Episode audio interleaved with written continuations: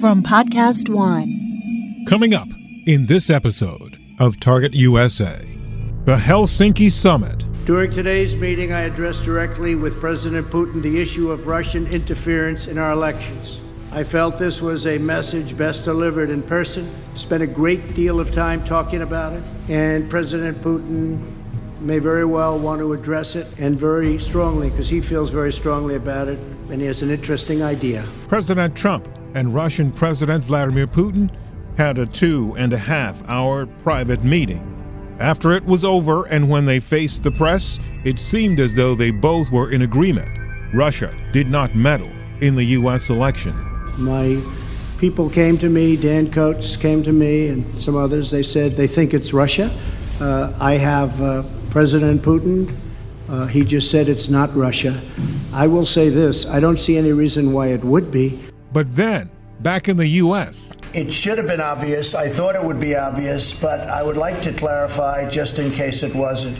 He reversed course, sort of. So, what does it mean? for the intelligence community and relations between Russia moving ahead. Coming up on this edition of Target USA, the National Security Podcast. From WTOP in Washington, D.C., this is Target USA. Russia could render huge harm to this country. North Korea's secret missile capable of reaching the whole of the United States. Dangerous terrorist. DC is repeatedly mentioned as someplace they would like to seek an attack. Cyber criminals. Decryption successful. America has a target on its back. And on this program, we investigate the threats, the people behind them, the agencies fighting them, and the impact on you. This is Target USA, the National Security Podcast. I'm JJ Green. President Trump was widely and harshly criticized in Washington and around the world for comments he made during his summit with Russian President Vladimir Putin. Those critics included intelligence officials and politicians, both Republican and Democrat, in the U.S their concern, in their words, they believe the president took Russia's side in this very public scenario and blamed the U.S. in front of Vladimir Putin for what the intelligence community in the U.S. has said Russia actually did. And it was something that was brought up several times during the news conference. Here's an exchange between the president and Jonathan Lemire of the Associated Press. Every U.S. intelligence agency has concluded that Russia did. What, who, my first question for you, sir, is who do you believe? My second question is would you now, with the whole world watching, tell President Putin, would you denounce what happened in 2016, and would you warn him to never do it again? So let me just say that we have two thoughts. You have groups that are wondering why the FBI never took the server. Why haven't they taken the server? Why was the FBI told to leave the office of the Democratic National Committee. I've been wondering that. I've been asking that for months and months, and I've been tweeting it out and calling it out on social media. Where is the server? I want to know where is the server and what is the server saying? With that being said, all I can do is ask the question. My people came to me, Dan Coats came to me, and some others. They said they think it's Russia. Uh, I have uh, President Putin uh, he just said it's not Russia. I will say this I don't see any reason why it would be, but I really do want to see the server. As mentioned, the president's comments touched off strong reactions here in Washington.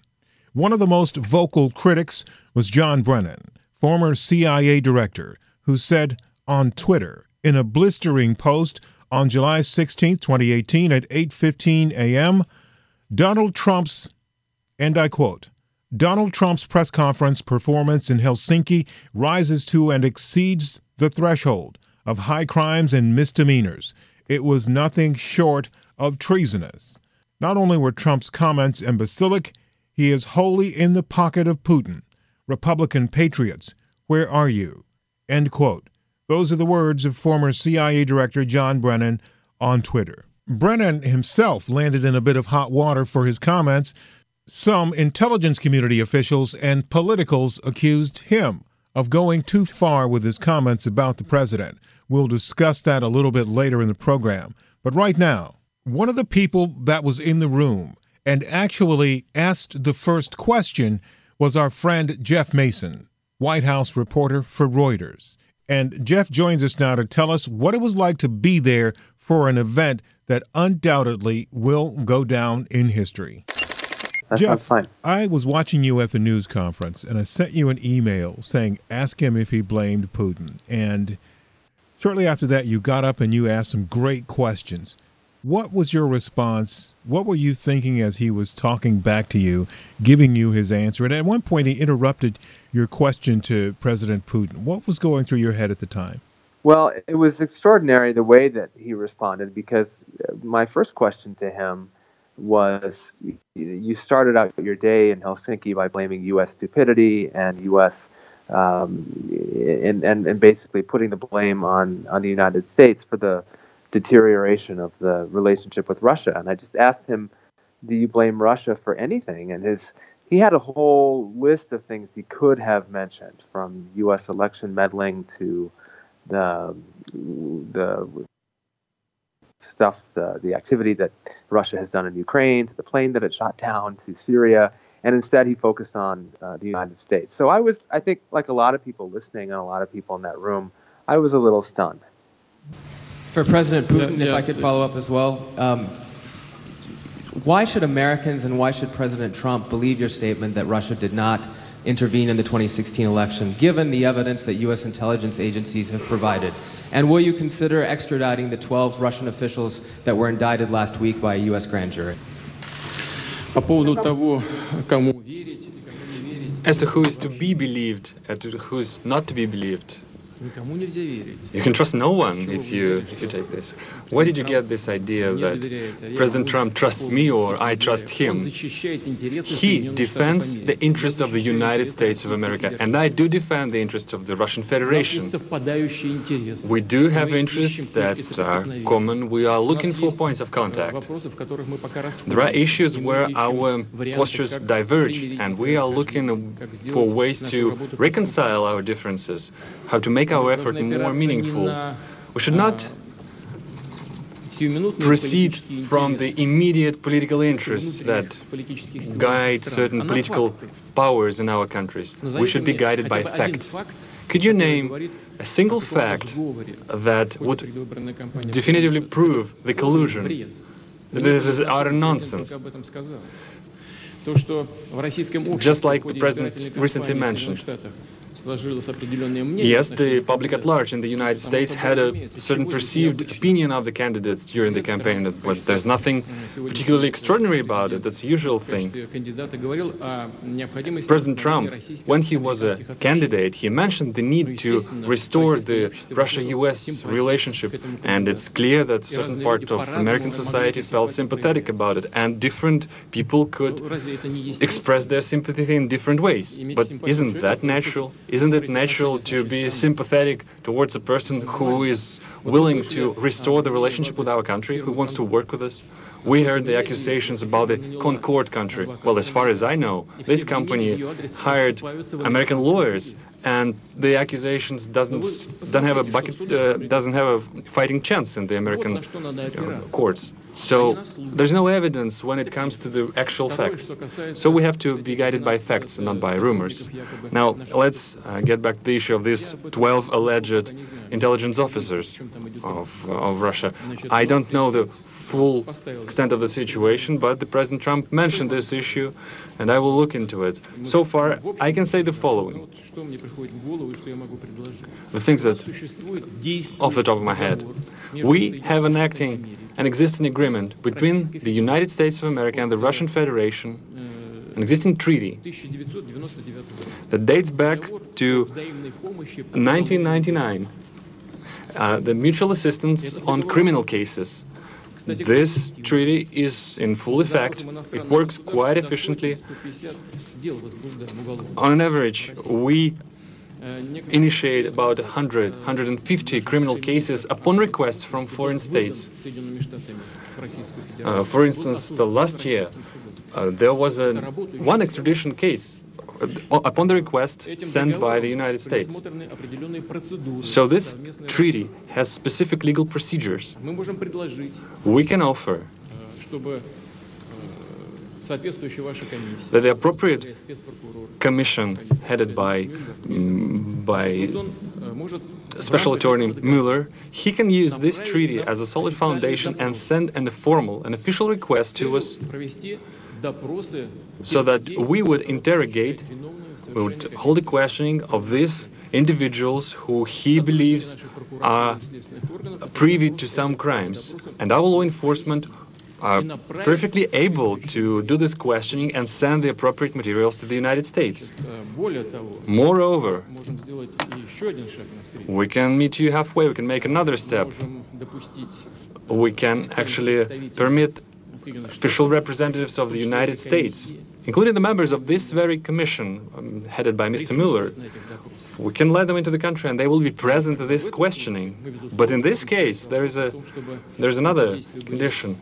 And this kind of effort should be a mutual one. Then we would expect that the Americans would reciprocate and they, they would question officials, including the um, officers of law enforcement and intelligence services of the United States, whom we believe are who have something to do with illegal actions on the territory of Russia, and we have to um, to request the presence of our law enforcement. For instance, we can bring up uh, the Mr. Mr. Browder in this particular case. Business associates of Mr. Browder have earned over one and a half billion dollars in Russia. They never paid any taxes, neither in Russia nor in the United States. And yet the money escaped the country. They were transferred to the United States they sent huge amount of money, 400 million, as a contribution to uh, to the campaign of Hillary Clinton. Well, that's their personal case. It might have been legal, the contribution itself, but the way the money was earned was illegal. So we have a solid reason to believe that some intelligence officers accompanied and guided these transactions. So we have a, an interest of questioning them. And back to you, Jeff Mason. President Putin seemed to be a bit combative there, no? He did. He did. And I think, uh, you know, President Putin doesn't take tough questions from journalists very often. I mean, he does occasionally have these really long press conferences, but I, I think that the having a tough question from an American reporter is probably not something he gets on a regular basis, and he bristled at it a little bit. Um, and uh, but he was also pretty direct. I mean, to my last question to him when I asked, uh, "Did you want President Trump to win the election?" Uh, he gave a very clear response, which was, "Yes, I did." And did you get from that? Because um, because because what I heard was, did you want President Trump to win the election, and did you instruct your people to help him? That was correct me if I'm wrong. That was the full question, right? No, you are right. That is exactly right. That is the full question, and I, I don't know how to interpret the answer. Yes, I did. I think there's one interpretation, and it's probably the most logical, uh, which is that he didn't hear the second part of my question. And the reason I think that's logical is he had spent a good chunk of his answer earlier saying there had been no collusion, in the same way that President Trump had. Uh, that said, I did. You're right. I, I said in my question, did you want him to win, and did you instruct anyone to help him?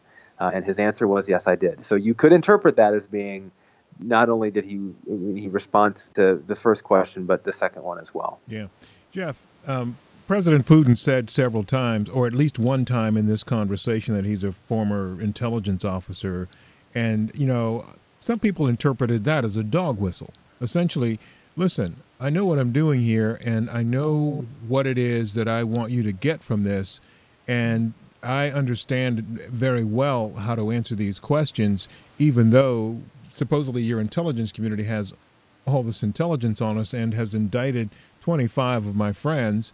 Um, but I'm still not going to say to you anything that you can use to uh, essentially put me in the in, in, the heart of this. What was your thinking after he did the circuitous answer to your questions and your your colleagues' questions? Well, you know, I just think I think President Putin is is very smart and is very happy to show the confidence that he has. And he's a politician, in addition to being uh, a former spy and, and the KGB uh, leader.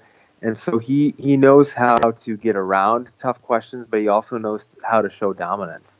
And I think I think it was a, a chunk of all of those things that he was displaying uh, in those answers. And I, I, I got your email after the press conference. I hadn't seen your your suggested question before I started, but I, I do think both his responses and um, President Trump's responses to both my question and the questions from my colleague Jonathan Lemire uh, from the AP will go down as as pretty historic. No doubt. Uh, it was just a really unique and stunning moment. I can guarantee you that because yes, you did get my email a little a little late, but I'm at least glad you got it. but here, in, I did. Here in Washington, the stunned nature of Washington. I mean, it was palpable. You could feel it all over the place during that whole news conference. Watching social media, the phones were ringing, emails were popping. I mean, this was a historic moment, and I'm just wondering if you had any clue something like that was going to happen when you walked into that news conference because we knew there was a possibility for something crazy to happen but were you expecting anything like that? No. I mean the the answer to that is no. I was not. And i think that you know perhaps after a year and a half of covering president trump one should expect that more. But um, it, it, it, there was just it was you mentioned the sense of being stunned uh, from watching it from afar. There was a definite sense of being stunned uh, within the room, and and part of that is the context. The not only was President Trump standing next to the the leader of Russia, but President Trump's advisors had set up that press conference, had set up that summit by saying to us, to reporters and uh, in, pre- in a preparatory call ahead of time that the president would focus on Russia's malign activities, and that in fact that focus would also be at the NATO meeting and then at the meeting in Helsinki. And so it, we were prepared to have him discuss the same things that his, his advisors had, but that's clearly not what he did. And that became, you know, even clearer in his response to my question and the and the question from my colleague. Why do you suppose he did that? You know, he's obviously tried to walk that back a little bit this week after the fallout that uh, he received from his performance at that press conference and in general at the summit. Yeah, my analysis is it's what he believes. I mean, I think what he said there is what he genuinely believes.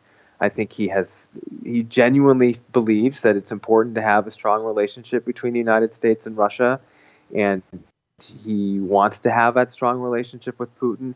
I can't say uh, more about you know to what extent um, that relationship existed beforehand. Both the president and President Putin said, "Look, um, I weren't really on each other's radar that much before he became president of the United States." Um, but clearly, it's a relationship that he values, and the the context of him putting so much uh, sort of positive energy into that relationship is is hmm. stark compared to the way he treated traditional U.S. friends and allies at the NATO meeting yeah. uh, just a few days before that summit, and you know not too long ago at the G7 in Canada as well. Yeah, last thing, I'll let you. Uh, I've, I've dominated this conversation with my questions and, and, and, and requests, but uh, would you just take a minute or so to just tell us your thoughts and your observations uh, of, of everything involved in this historic situation. Well, uh, we've covered a lot of them. I think number one, it was extraordinary to be in Helsinki that day and to start the day off with President Trump's tweet in which he blamed the United States for the deterioration in relations. That just seemed extraordinary to me that day, and that's why I wanted to ask about it at the press conference. Um, I, I, also thought it was it was extraordinary that they had that press conference at all. Truth be told, mm. um, I think that in itself was kind of a gift to President Putin. It's very important to Putin to, to be treated like and to be to feel like an equal partner on the world stage. And the United States, with the Trump administration, gave him that in a similar way that the president uh, gave that sort of platform to Kim Jong Un in his uh, summit with the North Korean leader. Now, some people criticize that, other people think that it's uh, a great thing, but in any case, it's it's a fact that that's important to Putin. And in addition to having that summit at all, the fact that they that they had that press conference and that the president was, you know, put himself in the position of standing next to the leader of Russia and was not prepared to come out and sharply criticize him or show that he had pushed hard on election meddling when all of the U.S. intelligence agencies uh, have agreed and said that that occurred was extraordinary. And it's, um, I think, I guess my final observation would be we said earlier that it will be historic. Uh, I, I, think that's, I, I am hesitant ever to call something a turning point because you certainly never know. And especially with President Trump, you don't know what will be a turning point and what won't. But I think it will be uh, um, a very key moment in his presidency. And I guess the next question will be whether or not it has any impact on his party and his chances in the midterm elections. That's Reuters White House correspondent Jeff Mason. Jeff, thanks a lot. You did a brilliant job, and I'm sure that news conference is going to go down in history. Thank you again.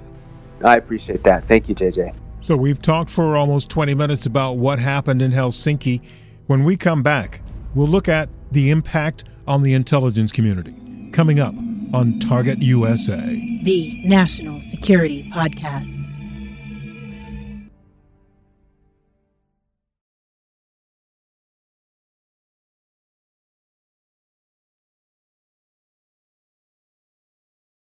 I'm JJ Green, and this is Target USA, the National Security Podcast. We've taken an in depth look at President Trump's trip to Helsinki and his news conference with Vladimir Putin, at which some doubt was raised about whether he really believes in the U.S. intelligence community's assessment that Russia interfered in the election. And we've also taken a look from the journalist point of view. Jeff Mason was inside that room where it all took place. Now, to change gears and get some insight from the intelligence community about how all this went down for them. As you can imagine, no one from the intelligence community that's actually working now would say anything about this because obviously President Trump, the commander in chief, is their boss. So, what we did was we turned to Robert Baer. He's a former CIA covert operative and a former CIA official who has about a decade of experience working the Russia issue for the agency. And he joins us now as well to talk about it. Robert, the conversation during the news conference was something that most folks were stunned after they witnessed it and simply couldn't explain what was going on. What was your view of what you heard from the president and, and, and Mr. Putin at that news conference in relationship to Russian meddling in the U.S.? Well, you know, frankly, you look at the president's, he went into that meeting knowing the criticism about his connection, connections with Russia. And, you, you know, you just have to wonder whether, you know, there's some sort of control, uh, that Putin has something on Trump. There's no other reason why you would go in to that meeting like that and, uh, you know, it, was it was it was you know disgusting. Uh, it's alarming. That's what it is. I mean, you really do have to wonder what sort of control Putin has over Trump. There was po- politically made no sense at all. Don't forget, this is a country that has just killed somebody, resulting in the death of a, of a nerve agent attack in Britain. He shot down an airliner. He's invaded the Crimea. He assassinates and to and to take the side of Russia over American intelligence as a former intelligence officer is quite alarming. Mm. So, looking at it from that point of view, as a former intelligence officer yourself, how could that have taken place? When did it take take place? If that's the case, the the the well, you have to look the compromise if, yeah, if there was such a thing. You have to look at you have to look at the history of Trump. 1987, he flies to Moscow presumably looking into business opportunities, comes back and attacks NATO and our defense alliance with Japan. What very few people know is that trip that he went to Moscow in 87 was sponsored by the KGB. Uh, did KGB recruit him, sign him up? I don't think so. But what you have to look at is in the 90s, he starts going into business with supposedly, uh, you know, Russian businessmen with no connections to the government. In fact, all of those Russians that he went into business with, the major ones reported back to the KGB and ultimately the Kremlin. You look at his Trump Tower in in uh, Toronto, and it, that was Russian government money that floated that project. And one of the people who signed off on Trump Tower in Toronto was Vladimir Putin. Mm-hmm. So you, you, he is in business with Vladimir Putin. There's a great article in the Financial Times on this, which lays it out, which nobody has disputed. So when he goes off to Helsinki, he's essentially meeting his business partner. I mean, this is the, talk about a conflict of interest, which again is alarming for a former intelligence officer. In the mm-hmm. old days, in the Cold War, if an American official went into business with a Russian, right away there was a there would be some sort of suspicion. There would be a suspicion of espionage. Now take a listen at this. This was President Putin's response to Reuters reporter Jeff Mason's question about who he wanted to win. In an appropriate legal framework. Trump to win the election? And did you direct any of your officials to help him do that? Yes, I did. Yes, I did. Because he talked about bringing the U.S. Russia relationship back to normal. Back to you, Robert Baer. What did you hear? Oh, I heard absolutely. Putin said, I supported Donald Trump in the election. Putin has made no secret that he detested Obama, he detested Hillary Clinton, and that he desperately wanted Donald Trump to win the election. It was the only way that he thought that he could get out from sanctions on Russia was to have Putin, I mean, was to have Trump in office. And that's what he got. And we do know from the indictment, from the Mueller indictment, the 12 GRU officers, military intelligence officers, and you look at that indictment, I read it and reread it, that intelligence is fantastic. I mean, you had the National Security Agency was deep into this this hacking. In fact, they had the whole story on the 12th of September 2016, which was hmm. shown to Obama, uh, and which is later shown to Donald Trump what the intelligence was. I mean, that intelligence is much better, and I've said this in the media, much better than the intelligence we had on Japan attacking Pearl Harbor mm-hmm. or 9 11 mm-hmm. against bin Laden. So there's no disputing this, any wavering on taking Putin's side. He looks to me like he's switched loyalties. I see it no other way. This is not ambiguous in the least sense, in the least. After returning to Washington a day after those comments in Helsinki, President Trump did an about face. Take a listen. I have full faith and support for America's great intelligence agencies, always had. And I have felt very strongly that while Russia's actions had no impact at all on the outcome of the election, let me be totally clear in saying that and I've said this many times, I accept our intelligence community's conclusion that Russia's meddling in the 2016 election took place. Could be other people also. Uh, there's a lot of people out there. Uh, there was no collusion at all. And people have seen that, and they've seen that strongly. The House has already come out very strongly on that. A lot of people have come out strongly on that. I thought that I made myself very clear by having just reviewed the transcript. Now, I have to say, I came back and I said, What is going on? What's the big deal? So I got a transcript, I reviewed it. I actually went out and uh, reviewed a clip of uh, an answer that I gave. And I realized that there is a need for some clarification. It should have been obvious. I thought it would be obvious, but I would like to clarify just in case it wasn't. In a key sentence in my remarks, I said the word would instead of wouldn't. The sentence should have been I don't see any reason why I wouldn't or why it wouldn't be Russia. So, just to repeat it, I said the word would instead of wouldn't. And the sentence should have been and I thought it would be maybe a little bit unclear on the transcript or unclear on the actual video. The sentence should have been I don't see any reason why it wouldn't be Russia. Sort of a double negative.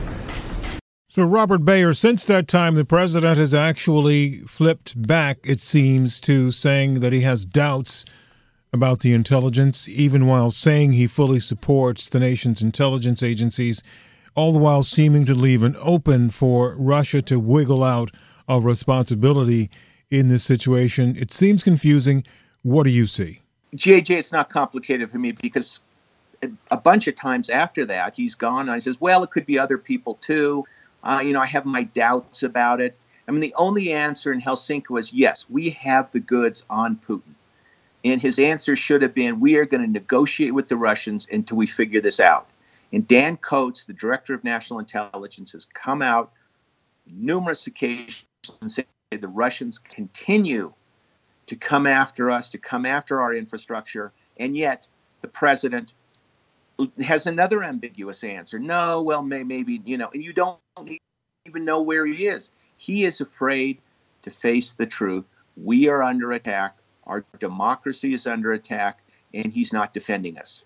And by the way, Obama knew that this was going on.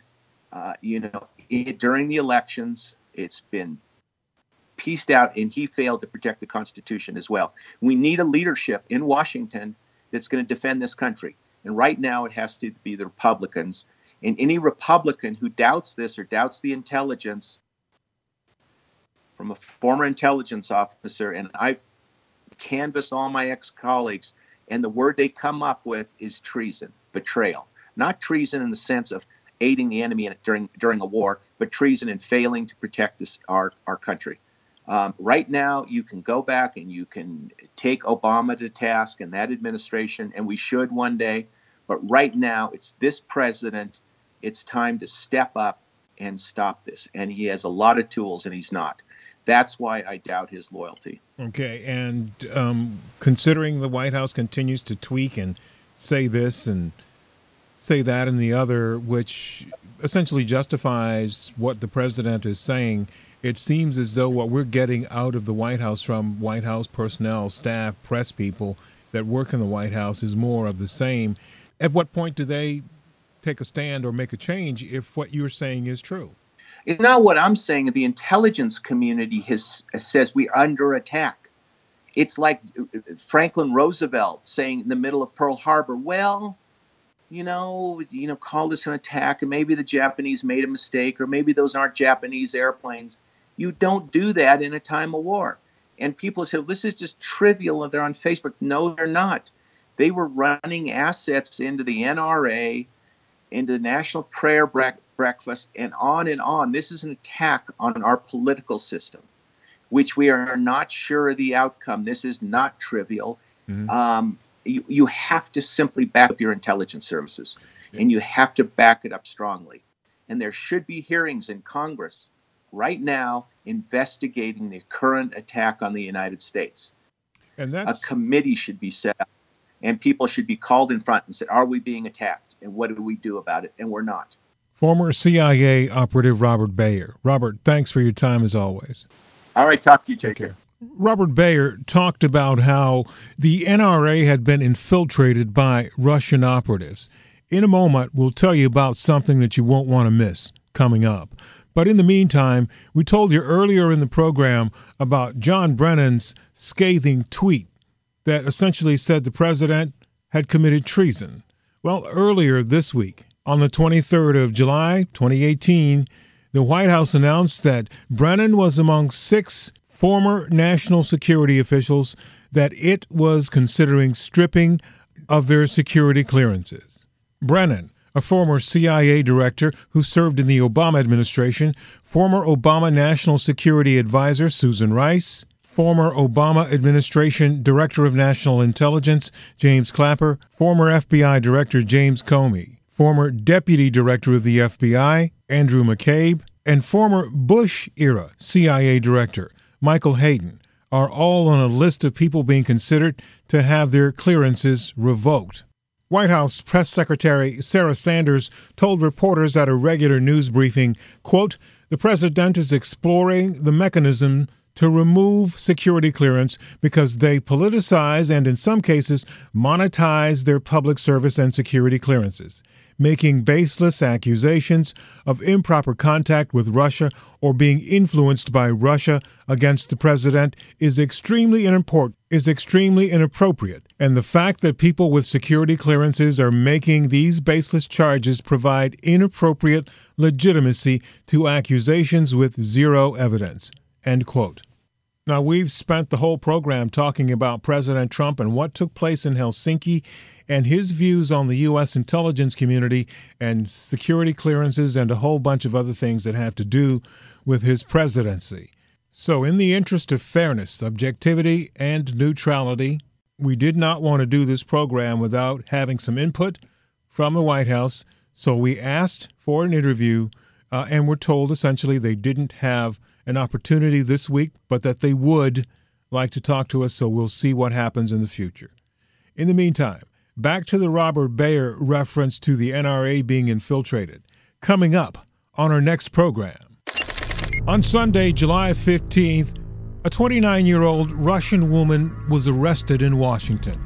She had allegedly, carefully, and clandestinely inserted herself into various political groups across the country, including the National Rifle Association. She recently graduated with a master's degree from American University. Her former classmates were stunned. I was so intrigued because I realized I'd had a class with her. And thinking back, Andy Lalwani realizes something odd about her presence in the class. Yeah, so the class was like a finance course, very, very introductory finance course. That class for Lalwani, who graduated in the spring, was required but Butina. She was on her, I believe, second or third master's degree or something of the sort. So it just seemed a little off for her to be in the course itself. Something else that seemed a little odd? A colleague of mine and I took her to lunch on October 27th, 2016. That's John Gizzi, White House correspondent for Newsmax.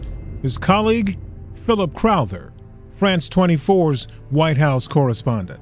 Uh, she was pro Trump she was a young Russian in Washington, D.C. She was pro gun rights. She was already uh, pretty deeply into Republican circles. She already had contacts to the NRA. So they took her to lunch to talk to her about the possibility of going on camera to tell them about her story. And that's where things got a little odd. All of that had a cutoff point when we said, Would you go on camera with either of us or both of us and say what you have? No, she couldn't do that. The reason she gave was that she needed to spend her time working on her AU master's degree. Prosecutors said it was all a cover. And on our next program, we'll take you inside the secret life of Maria Butina. Thank you for listening, and thank you for your support. Please subscribe to our podcast and also, let me know what you think. Send me an email at jgreen at WTOP.com. That's the letter J, the color green, at Whiskey Tango Oscar Papa. jgreen at WTOP.com. I'm JJ Green, and this is Target USA, the National Security Podcast. If you like my podcast, check out the Dennis Miller option, also on Podcast One the snarky king of comedy, is back to provide his no holds barred opinion on current events, politics, pop culture, and whatever else is on his mind. Some recent guests include Clint Howard, Bo Derek, Gary Sinise, and Adam Carolla. So check out the Dennis Miller option at Podcast One and Apple Podcast. Also, remember to rate and review. Now, stay tuned for the latest headlines from the Associated Press. To be your best every day, you need proven quality sleep every night. Science proves your best sleep is vital to your mental, emotional, and physical health.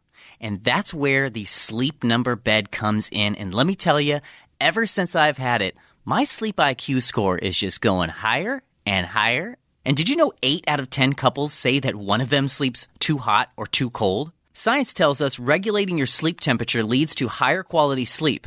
For many couples, Temperature struggles are a real challenge. So here are some tips to help you both sleep just right. Look for beds designed with temperature benefits such as the new Sleep Number Climate 360 smart bed that actively warms and cools each side so you both sleep blissfully comfortable. And now save 40% on the Sleep Number 360 Special Edition smart bed. Plus, special financing for a limited time. Only at Sleep Number stores or sleepnumber.com slash podcast one. Sleep Number, the official sleep and wellness partner of the National Football League. Subject to credit approval, minimum monthly payments required. See sleepnumber.com for details.